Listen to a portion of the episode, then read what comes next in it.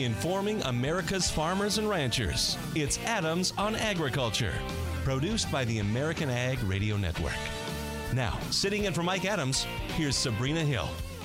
Welcome back once again to Adams on Agriculture on this Wednesday. Today we'll head out to the World Dairy Expo in Madison, Wisconsin and get an update from our correspondent Brian Winnekins. Of course, big news of the week for the dairy industry is the trade agreement with Canada that included dairy provisions. I'm sure World Dairy Expo is a buzz with that. We also have our in house market expert, Rusty Halvorson, talking with Mike Minor of Professional Ag Marketing to go into depth on market conditions. We start out the day with Farm Director Lorrie Boyer of Fort Morgan, Colorado, on the phone with us. All right, well, let's talk a little bit about Colorado. How are things out there in your state? Is it cold? Actually, we've had some abnormally norm or warmer weather here in the last three weeks in Colorado. Usually we're a little bit more fall like feeling, but we've had upwards of 85 degrees in the last three weeks. So pretty dry out here right now as well. We usually have a little bit of moisture this time of the year. The good news is we haven't gotten the fall winds that we usually get. So, what does this warmer weather mean for crops and things out in your area? Well, that's a good question. We had some severe weather come up at the very end of July, July 29th to be exact, where we had a total of three confirmed tornadoes that all touched down in this neck of the woods, northeastern Colorado. And that really did a number to our corn and our silage. Because of that, that meant that we had to harvest silage earlier so that producers could salvage anything they had left. And then immediately after that, we went into our corn silage, which is what we're doing right now. It feels like it went really fast this year because we started earlier, but indeed we're, we're actually on track. But what that means for us now is that's good harvest weather for the alfalfa and for the corn. However, we are wheat planting now, and we are just under halfway done according to the latest Colorado Crop Progress Report. But a lot of guys, especially out further east of Morgan County, which is where I'm at, are having to dust their wheat in. I was kind of surprised that we started. I thought maybe we would wait just a little bit longer this year to see if we got some decent moisture. But no, we're full throttle and we're getting that wheat in right now. But we do need some moisture to get a good stand going. So that's kind of a mixed bag, like you said. Absolutely. Uh, we did get some pretty substantial moisture to start the fall off. I think that really helped to sustain a lot of our fields and especially our pastures. And it depends on who you talk to. It's very hit and miss, even from farm to farm, on how pastures look. I would just generalize by saying that we are getting uh, particularly dry. Uh, the cattle guys are having to kind of strategize how they're going to feed right now and into the winter so that they don't overdo it on those pastures. However, when you look out there, things are looking good. But I think right now is the time to be proactive on how they're doing that, especially with weaning going on. Okay, and so what does your weather forecast for the uh, next couple of weeks look like? Do you have information on that? Will it will it improve? Well, uh, we sure are crossing our fingers. We do have some moisture in the forecast.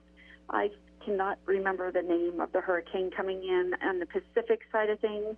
But we, if you look at the map and if you listen to some of these long range forecasters, it does look like we'll get some of those tail um, storms that come in from the hurricanes. Nothing real significant, but that could be a great opportunity for us to get some moisture here in northeast Colorado.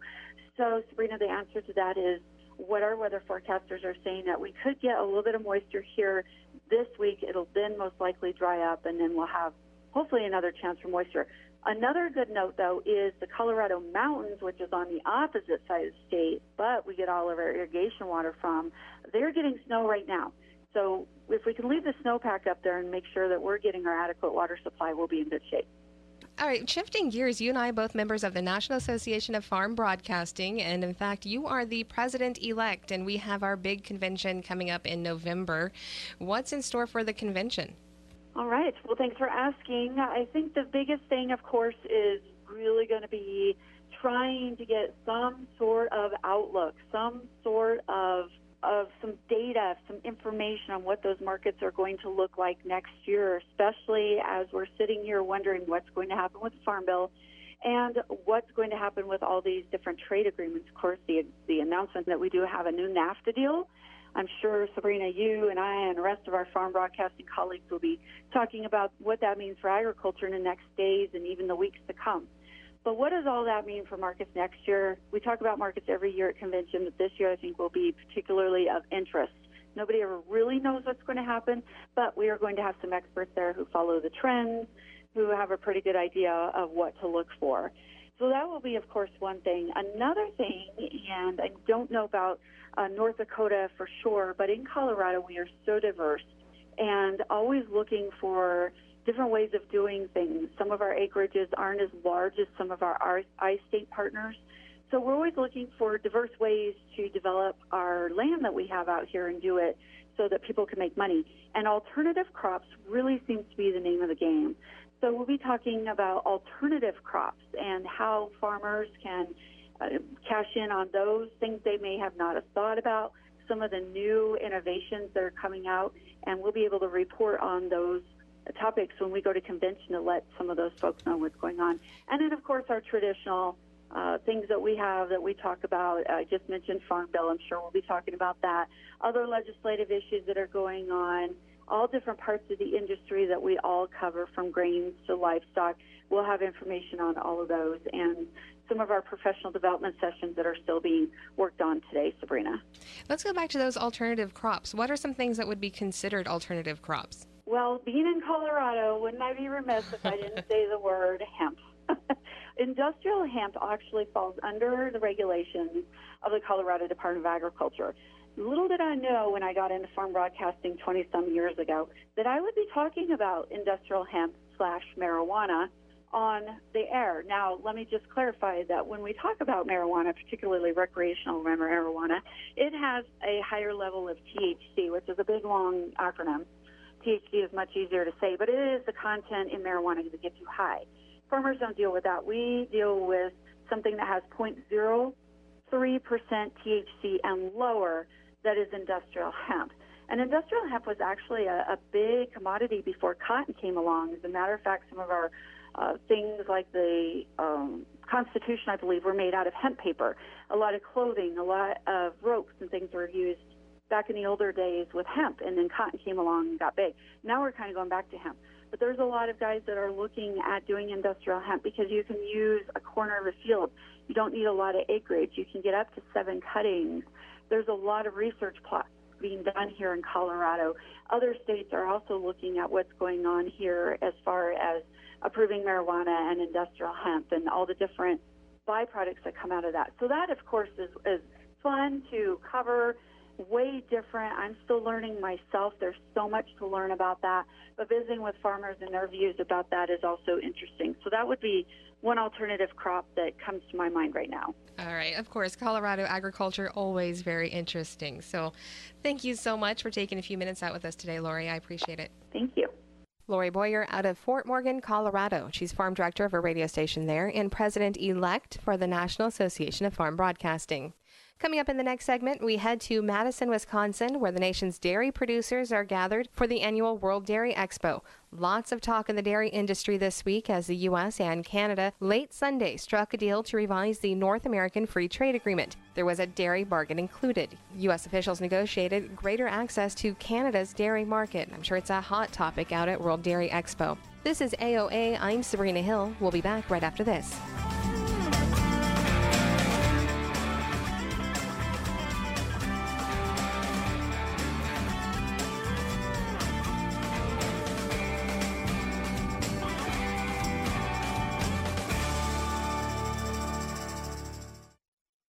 When it comes to powering your diesel equipment, Diesel X Gold from FS outshines all the rest. Diesel X Gold has been reformulated to restore lost power with new detergency that cleans up and prevents sticky internal injector deposits and traditional carbon deposits. So when you need more power to work the fields or drive down the highway, fuel your equipment with Diesel X Gold from FS. Contact your local FS Energy specialist today and power your equipment with Diesel X Gold. Absolutely the best fuel to power and protect diesel engines. Visit gofurtherwithfs.com for more information. Thanks for listening to Adams on Agriculture from the American Ag Network. We're excited to explore the topics that make a difference to agriculture. The Farm Bill, immigration reform, reducing regulations, trade, new technology, as well as infrastructure and health care. Through the year, Adams on Agriculture will originate on location from several major national meetings and events. Subscribe to the show's podcast at AmericanAgNetwork.com. Thanks for listening to Adams on Agriculture from the American Ag Network. We all want more time with our dads, brothers, partners, friends, and our sons. Time for more conversations, more catch ups, more of what life's all about. Now is our time to make it happen. Together, we can stop men dying too young by tackling the big issues prostate cancer, testicular cancer, mental health, suicide. It's time to act. Sign up at Movember.com and raise funds to help change the face of men's health. Some of the best sounds you'll ever hear are generic, safe, effective even money saving, just like FDA approved generic drugs. Even if they don't come in the exact same color or shape as their brand name equivalents, they have the same key ingredients and go through a rigorous review process. Talk to your doctor or pharmacist today and visit fda.gov slash generic drugs. Generics are safe, effective, and can save you money. You'll like the sound of that. What if you had a medical emergency away from home? What you need is Mobile Help, America's premier mobile medical alert system. Most systems only work at home, but with Mobile Help, you get help outside the home with coverage nationwide on one of the largest cellular networks at the press of a button. I pressed the button, and lo and behold, the emergency came within minutes. Mobile Help did save my life. No question about that. Call Mobile Help now for a free color brochure. We'll send you everything you need, including the base station, the patented mobile device, the waterproof pendant, and wrist button. You can also add the fall button that automatically detects falls and signals help. Call today and receive a risk free 30 day trial. There's no equipment to buy and no long term contract. For a limited time, you'll also receive a free emergency key box with your plan purchase. Remember, mobile help keeps you safe coast to coast. Call 800 930 6137 now for your free mobile help brochure. That's 800 930 6137. Again, 800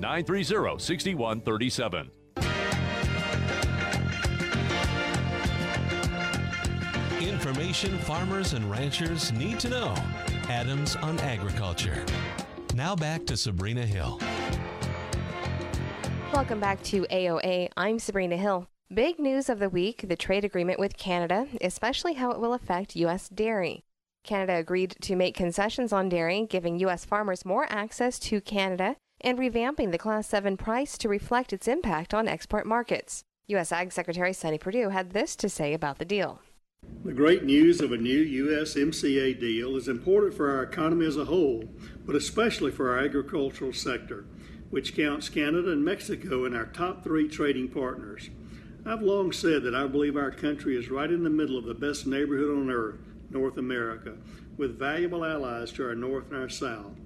We've secured greater access to these vital markets and will maintain and improve the highly productive integrated agricultural relationship we have as nations.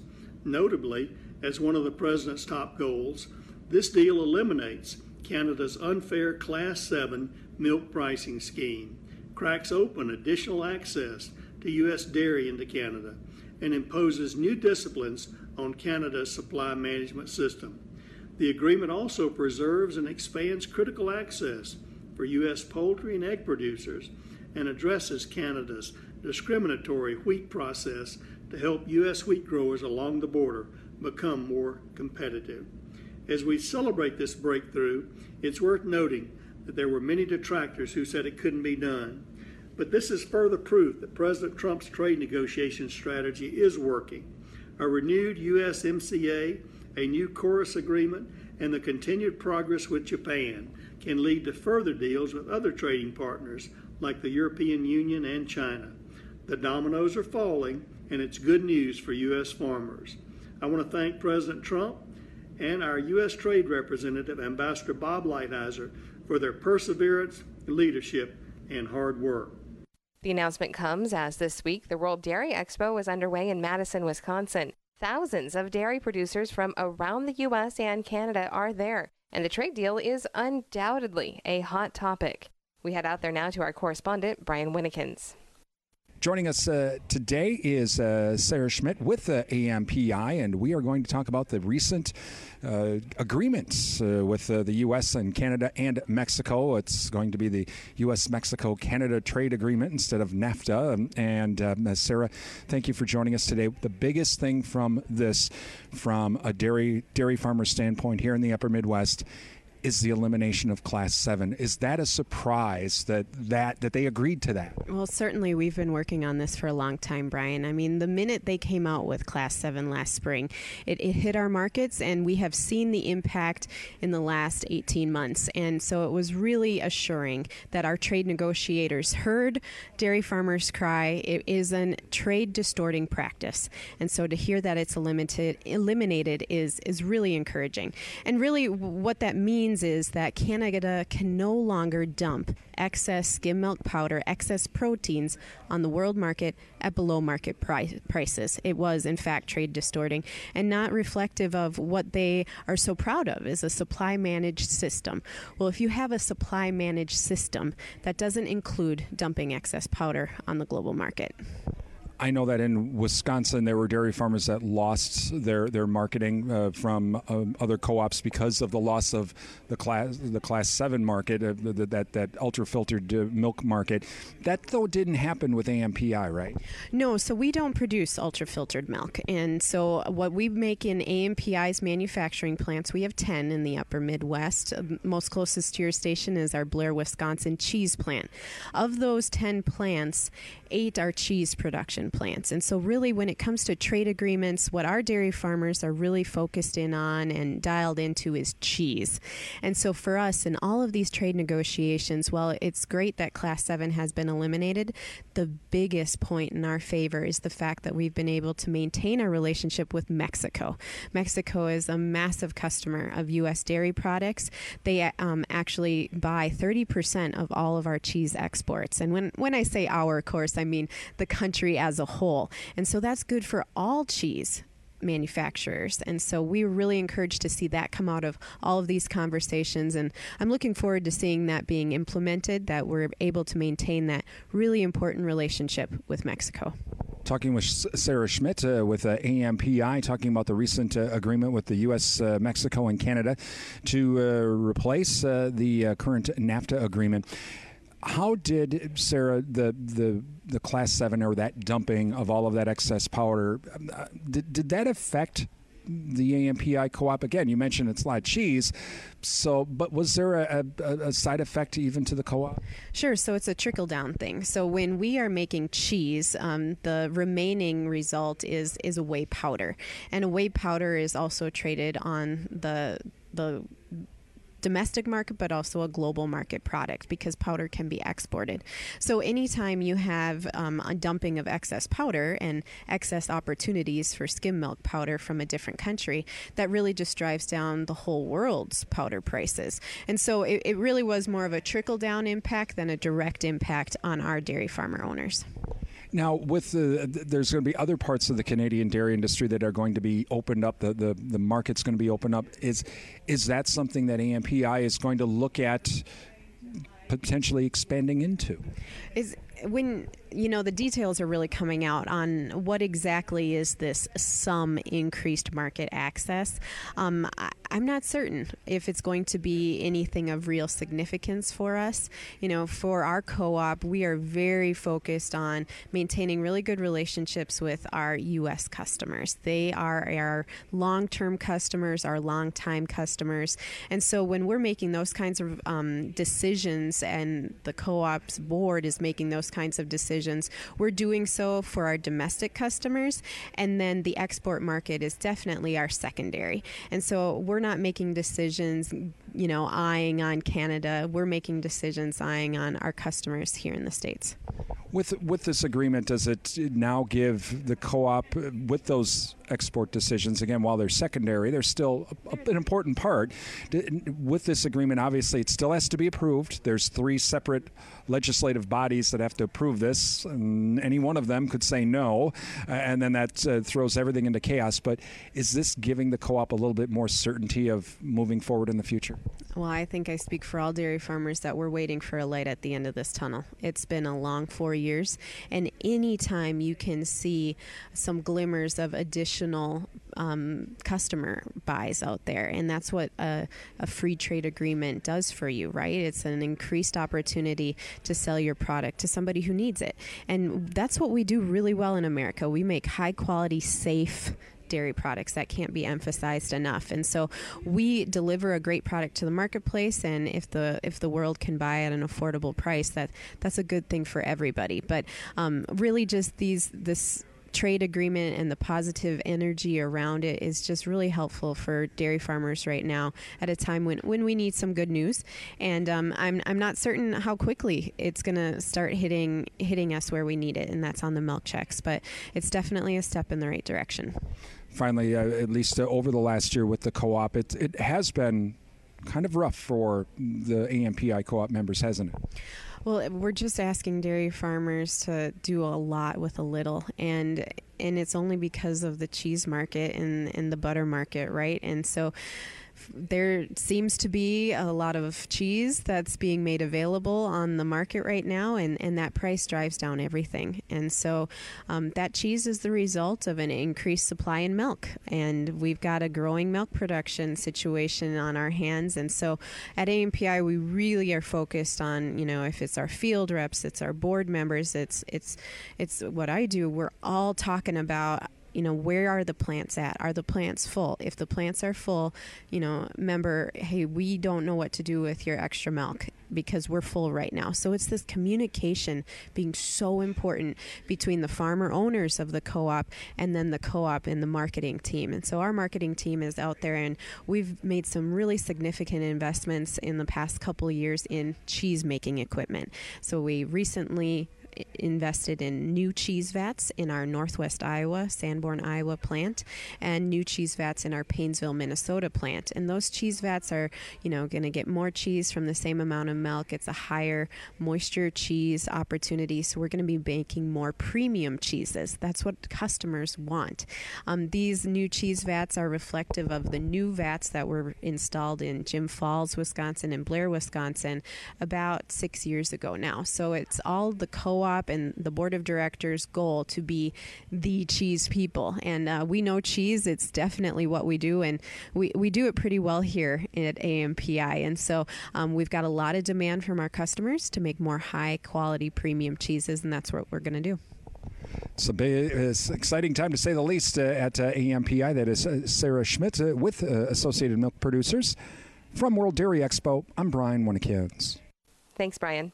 This is AOA. I'm Sabrina Hill. When we come back, we're getting Rusty Halvorson in the studio for an in depth look at the markets and the things that are currently affecting them. We'll be right back.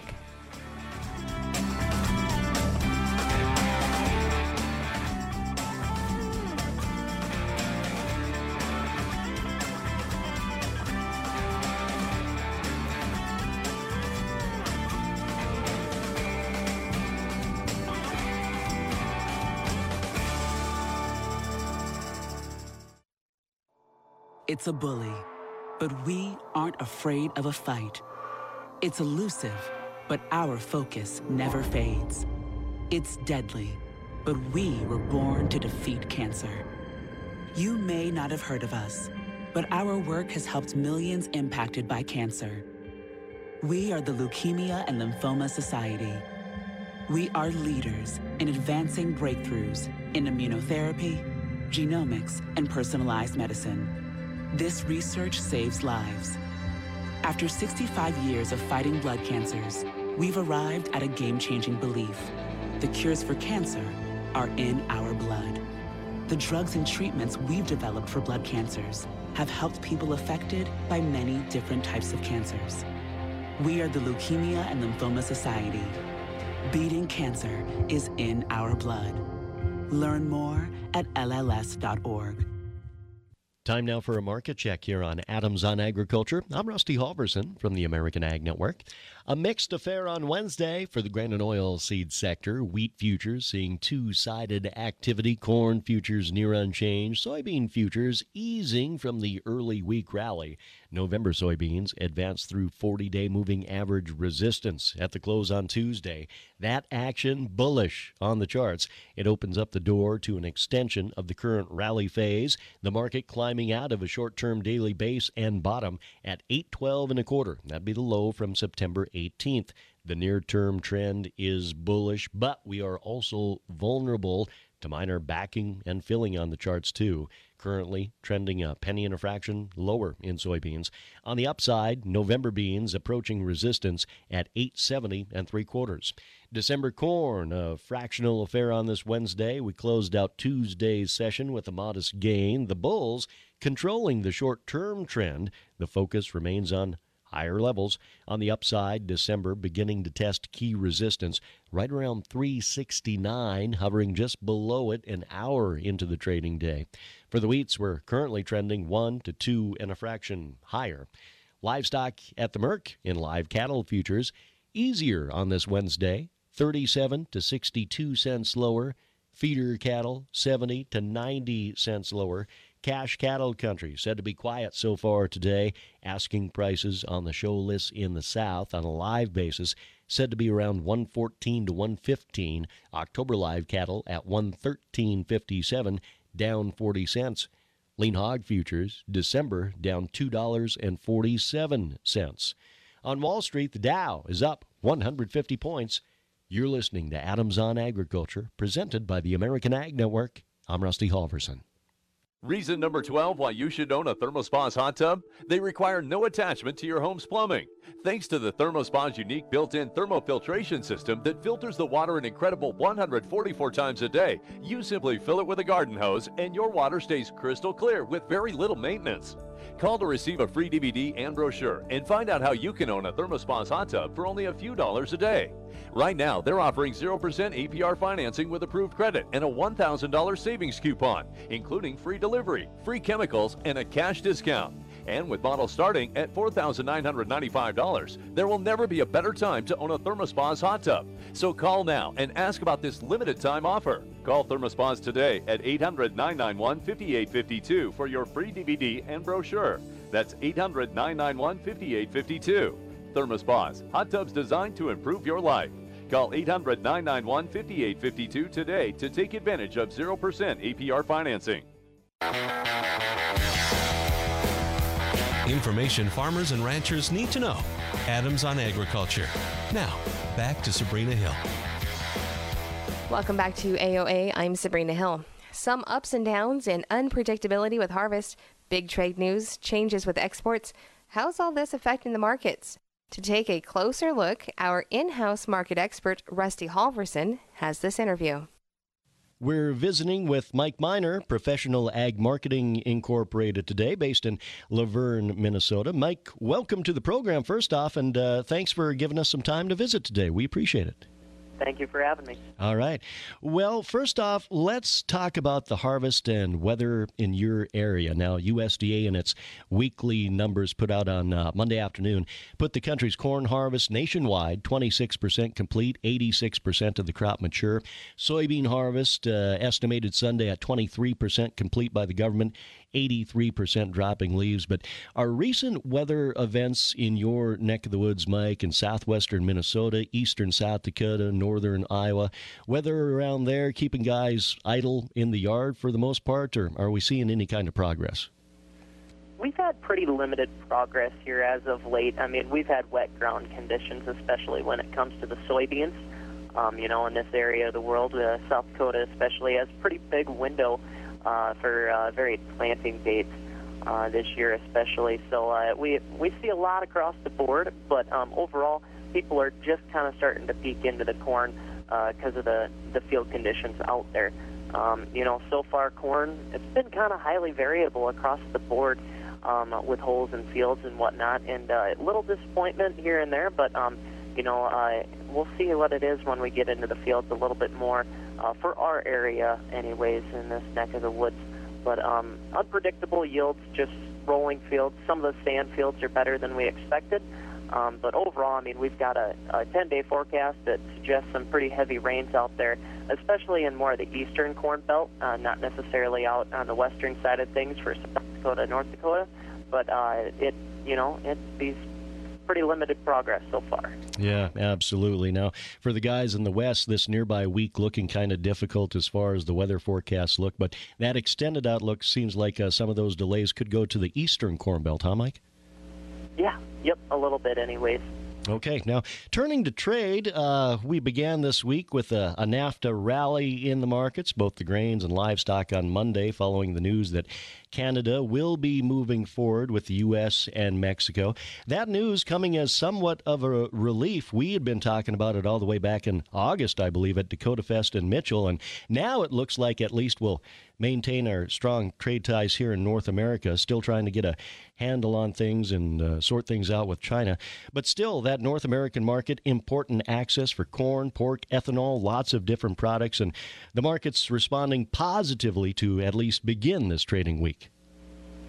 Exactly, and I mean, if we look at just the charts alone, since uh, September 18th, there, I mean, we had a low on November soybeans, uh, 812, and we're back up to about 866. So we've we've put quite a bit on this soybean board in uh, just the last half month here so. And uh, some of that being our export market, as South America has even bought some of these soybeans from the U.S. to satisfy their needs for exports going forward.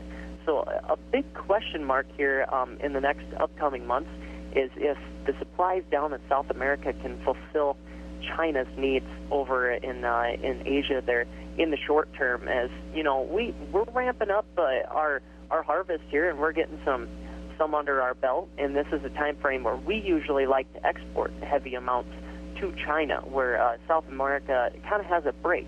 And uh, this year, you know, they're having to fulfill some of those needs. So the big question mark is how long can they hold on? And uh, that could come even as soon as November. So that could uh, make things a little interesting in our export markets. But seeing NAFTA get done, um, you know, uh, maybe into 2019 there, you know, it's before Congress.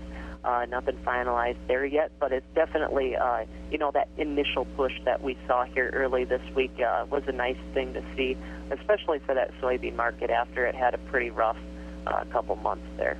Yeah, now there are some folks who are speculating that the trade conflict with China could last a while. Obviously, our, our South American competitor, uh, competitors like Brazil and Argentina watching that story unfold closely.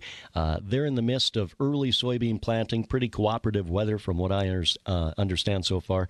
Do you hear that South America could uh, possibly ramp up production in response to higher expected demand coming from Asia? Or do you think maybe uh, if they see a short shortfall, they might have to take some beans from America, crush them, and send them overseas that way.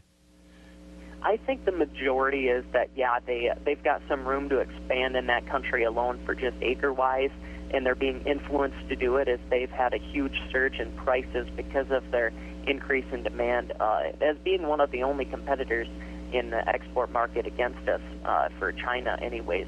So they're going to try to ramp up their soybean production here this fall. They're encouraged to do it in multiple ways.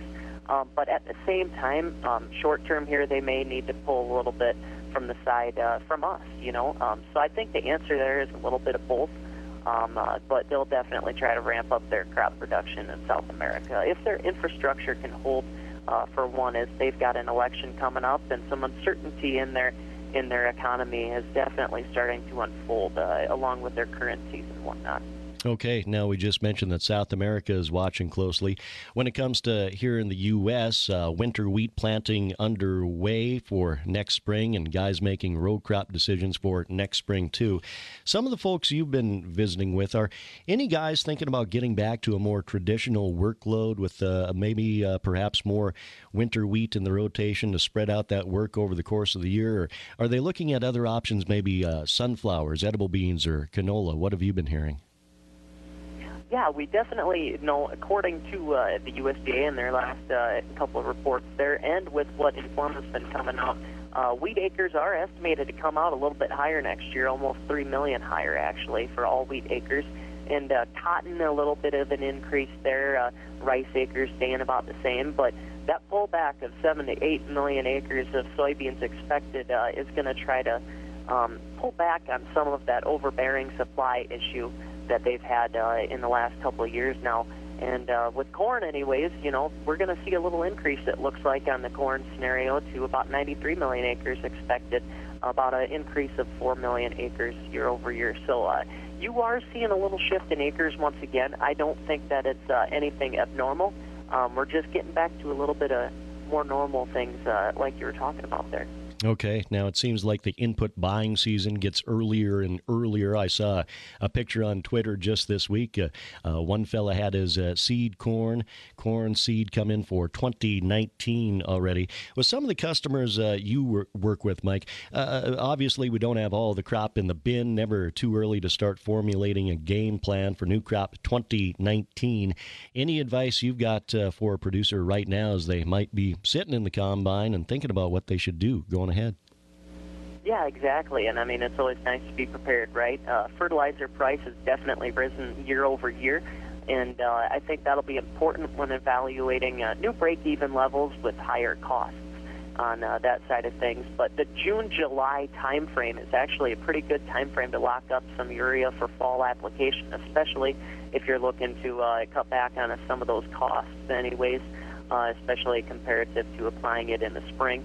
Um, right now, I would argue that it's a decent time to uh, buy some seed. You know, get get in there and use some of those discounts in place um, at the moment. Otherwise, I mean, going forward, you could maybe try to look uh, look at some 28% fertilizer uh, coming into the early winter. It, uh, you can find some prices coming out and about uh, depending on the year. Okay, again, visiting with Mike Minor, Professional Ag Marketing Incorporated, based in Luverne, Minnesota. Mike, let's uh, uh, change uh, change gears now. On the meat side of things, we've got big stocks in the nation's freezers beef, pork, poultry, turkey, you name it. The supply ahead looking ample for pork, but maybe not as uh, bad as some feared last week after we saw USDA's hogs and pigs report. What's your take on that situation, Mike? Yeah, I mean, absolutely. We've got 3% more pork coming at us this year. Uh, demand's going to need to hold with that kind of increase. Uh, we've got two major concerns when it comes to the meat market, specifically hogs, is that one, our export market will be able to hold uh, amidst some of these trade tensions um, unraveling, and then two would be that our cash values can stay strong with ample supply available to our packers. So, uh, but this supply increase in the hogs and pigs report there was expected on report day. So, I mean, there wasn't really any big surprises there when it came to traders. But uh, definitely an increase uh, um, coming at us here this year. Okay, there are some ideas that pork and beef prices may stay strong uh, in a period of rising demand, uh, continuing to lend support. How sturdy do you think that is? What do you see uh, in the cards here going forward in the short term? You know, even over into the beef market, um, you know, the cattle on feed report that came out there, they estimated 6% more uh, cattle on feed year over year. Uh, consumer confidence is at an all-time high, right? So uh, going back to Labor Day time frame, we killed a, a very large amount of cattle, but still had the ability to push beef, uh, meat prices higher.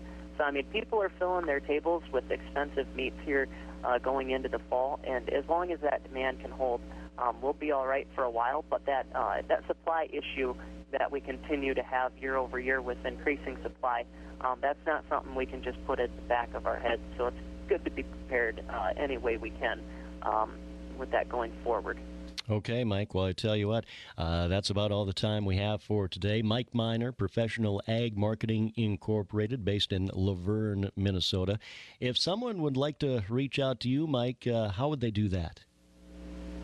Yeah, they can get a hold of us, uh, giving us a call at the office at 507-449-2030, or uh, go on our website there at Professional Ag Marketing and check us out there. Mike Minor, Professional Ag Marketing Incorporated, Luverne, Minnesota. Thank you, Rusty. Coming up next, I'll check on the day's top news. This is AOA. I'm Sabrina Hill, and we'll be right back.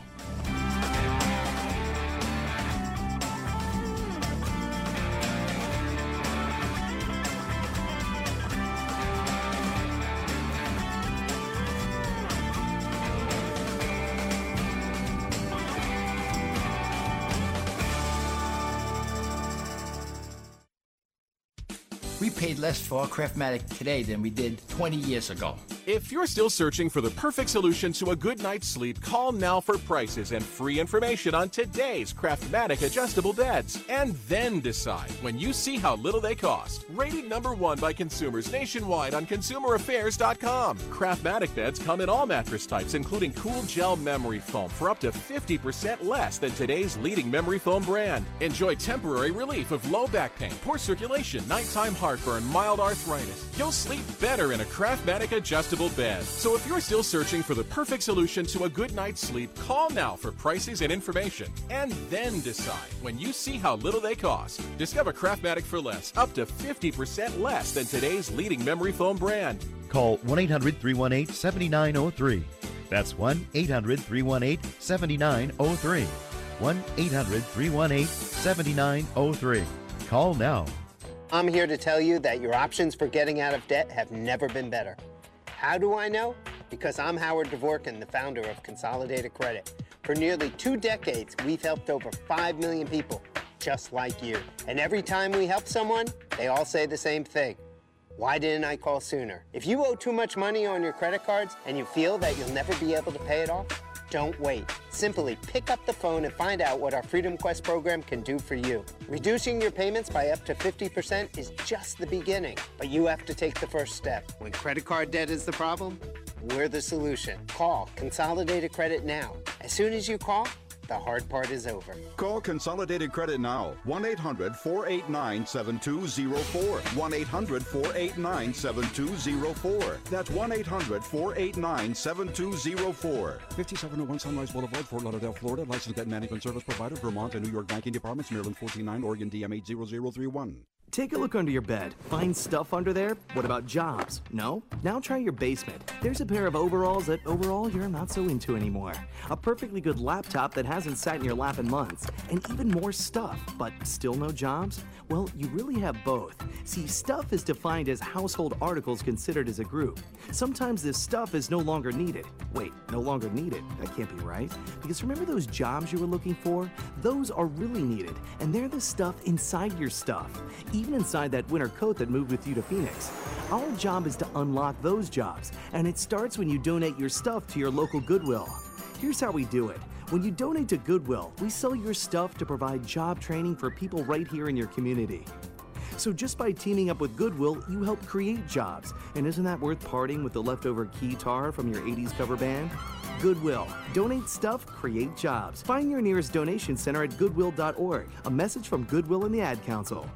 Have you written a book and want to get it published? Then call Page Publishing at 800 955 4538 immediately. That's 800 955 4538. Page Publishing is looking for authors of all types of books. And unlike most publishers, Page Publishing will take the time to review each and every book submitted to them and give you their feedback. If they like what they read, they'll get your book into bookstores and for sale online at Amazon, the Apple iTunes Store, Barnes & Noble, and other outlets. They handle everything editing, cover design, copyright protection, printing, publicity and distribution. So if you've written a novel, children's book, cookbook, inspirational work, poetry, or a biography and want to get it published, then you need to call Page Publishing and do it immediately. Call 800 955 4538 now for your free author submission kit. Again, for your free author submission kit, call 800 955 4538. That's 800 955 4538. Your road to fame and fortune could very well start with this simple phone call. Call Page Publishing at 800 955 4538 for your free author submission kit. Do you need a car? Been shopping only to be turned down because of bad credit, low credit, no credit, bankruptcy, or divorce?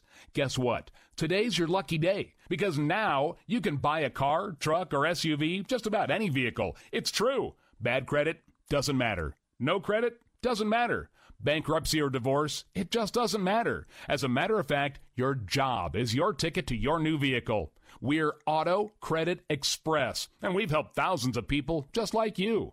Antonio H. told us, great company, got me connected, and the day I went in, I drove off in the car I wanted. 100% worth your time. Need a car? Get started now and drive off as early as today. Just go to 11ignoremyscore.com right now. That's www.11ignoremyscore.com. Auto financing the easy way. 11ignoremyscore.com. Get started today. Auto financing the easy way. Information America's farmers and ranchers need to know. Adams on Agriculture. Now, back to Sabrina Hill. Welcome back to AOA. We're going to get you caught up on the top news of the day. President Donald Trump is expected to announce a lifting of a ban on higher ethanol blends during his visit to Iowa next week, that according to reports. However, the oil industry is pushing back against the pending announcement. In response, rural advocates, such as Growth Energy, are keeping the pressure up on behalf of the ethanol industry. Growth Energy CEO Emily Skor agrees with reports that action could come very soon. We certainly hope so. USDA Secretary Sonny Perdue was with Growth Energy's members just a few weeks ago here in Washington, D.C., and during our advocacy fly-in, he told us that the fix was imminent. And we're hearing some news reports and we're hearing some things as well from the White House that the news will come soon. And I'm telling you, it couldn't come soon enough. The president knows that farmers are hurting, and he wants action on E15 before the election. So our hope is that we'll hear some good news in the very near term. Amid the current farm economy, Skor says E15 will help bring farmers better prices and more certainty. Farm income is down 47% over the last five years, and foreign nations are targeting our agricultural exports. Nationwide sales of E15 would drive demand for 2 billion bushels, 2 billion more bushels of demand of American corn. It promotes U.S. energy security and it helps restore growth in rural communities. We've built a coalition that includes farmers, biofuel producers, rural lawmakers, consumers, and retailers. And it is so important right now to get this across the finish line because we know, and we've seen just these past couple weeks, that the oil industry and the oil lobby, they're not going to back down quietly, and they're ramping up their opposition. So rural champions need to keep the pressure up at EPA and the White House to make sure we do get that announcement and we do get year-round sales of E15 moving very soon. In order for year round E15 sales to come true, Skor says there will be several steps involved. What we need is for the EPA to start rulemaking that allows for year round sales of E15. And the ultimate deadline that we're looking at is next summer. We want to be able to have consumers purchase E15. So what we need is we're hoping that the president will announce that this is coming and that EPA will begin rulemaking. So we need to make sure that acting administrator of EPA Andrew Wheeler, as well as the White House, they're hearing from people in the heartland who want to revitalize rural growth. President Trump is slated to visit Council Bluffs on Tuesday, October 9th, to make the announcement. Iowa U.S. Senator Chuck Grassley, a central player in the fight with oil refineries over year round E15 sales and compliance credits called RINs, says there's reason to be hopeful. In the last month, I've been very, very impressed. Maybe even going back six weeks, very impressed with the amount of conversation I or my staff has had with USDA, with EPA, and with the White House on uh, some sort of a compromise on E15 12 months out of the year. But do I know that there's going to be such an announcement? No, I don't. Lawmakers are expected to make progress toward passing the 2018 Farm Bill over the next several weeks. Michael Clements reports. Farmers and ranchers need the certainty of a farm bill, but Congress has yet to reach an agreement, and the current farm bill just expired. However, Andrew Walmsley, American Farm Bureau Federation Congressional Relations Director, says lawmakers are making progress towards finishing the farm bill this year. Obviously, it's not ideal that we blew past the September 30th deadline without having a new farm bill, but it isn't necessarily the end of the world. The good news is that I think a lot of progress has been made on hopefully getting a 2018 farm bill done here here in the upcoming weeks. Walmsley says the Farm Bill needs to be finished by the end of the year before farmers feel any impacts. Commodity programs, at least through the marketing year, will continue on. Crop insurance is permanently authorized. Nutrition programs will continue to go forward. It's not really till we get to January 1 where we could start seeing impacts to dairy. So there's a lot of work by staff and by the four principals to try to get a Farm Bill done, at least an agreement and going through the paperwork in the next few weeks so we can quickly get it back through both chambers of Congress after the midterms. He says farmers and ranchers can help by talking with lawmakers about the need to finish the farm bill. I know it's harvest, but if they get an opportunity to see a member of Congress or attend a campaign event, they need to be asking the question, what are you doing to help get a farm bill done? We need to get a bill done, and there's no reason why we shouldn't here in the next few weeks. Michael Clements, Washington. We've talked a lot this week about a new trade deal with Canada and how U.S. dairy will benefit, but it's not the only commodity that came out a winner. U.S. Chief Agricultural Negotiator says several issues related to U.S. wheat access into the Canadian marketplace were addressed with the new deal between the trading partners. Rod Bain tells us about that.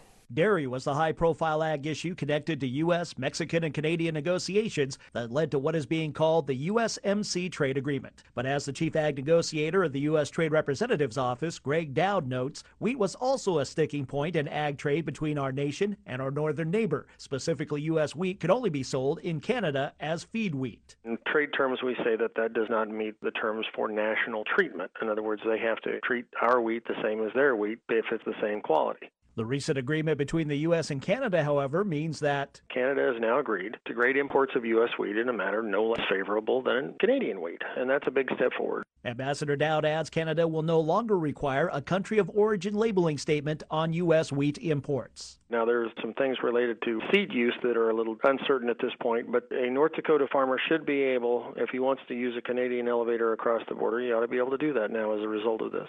I'm Rod Bain reporting, Washington, D.C. But one ag group is not as excited with the deal. The U.S. Cattlemen's Association expressed disappointment that the new trade deal between the U.S., Mexico, and Canada does not include a viable pathway forward for country of origin labeling on U.S. beef products. U.S. Cattlemen's Association President Kenny Graner says the organization is disappointed that the administration turned its back on U.S. cattle producers. The organization says the administration missed an opportunity to re-establish a viable country of origin labeling program for U.S. beef products.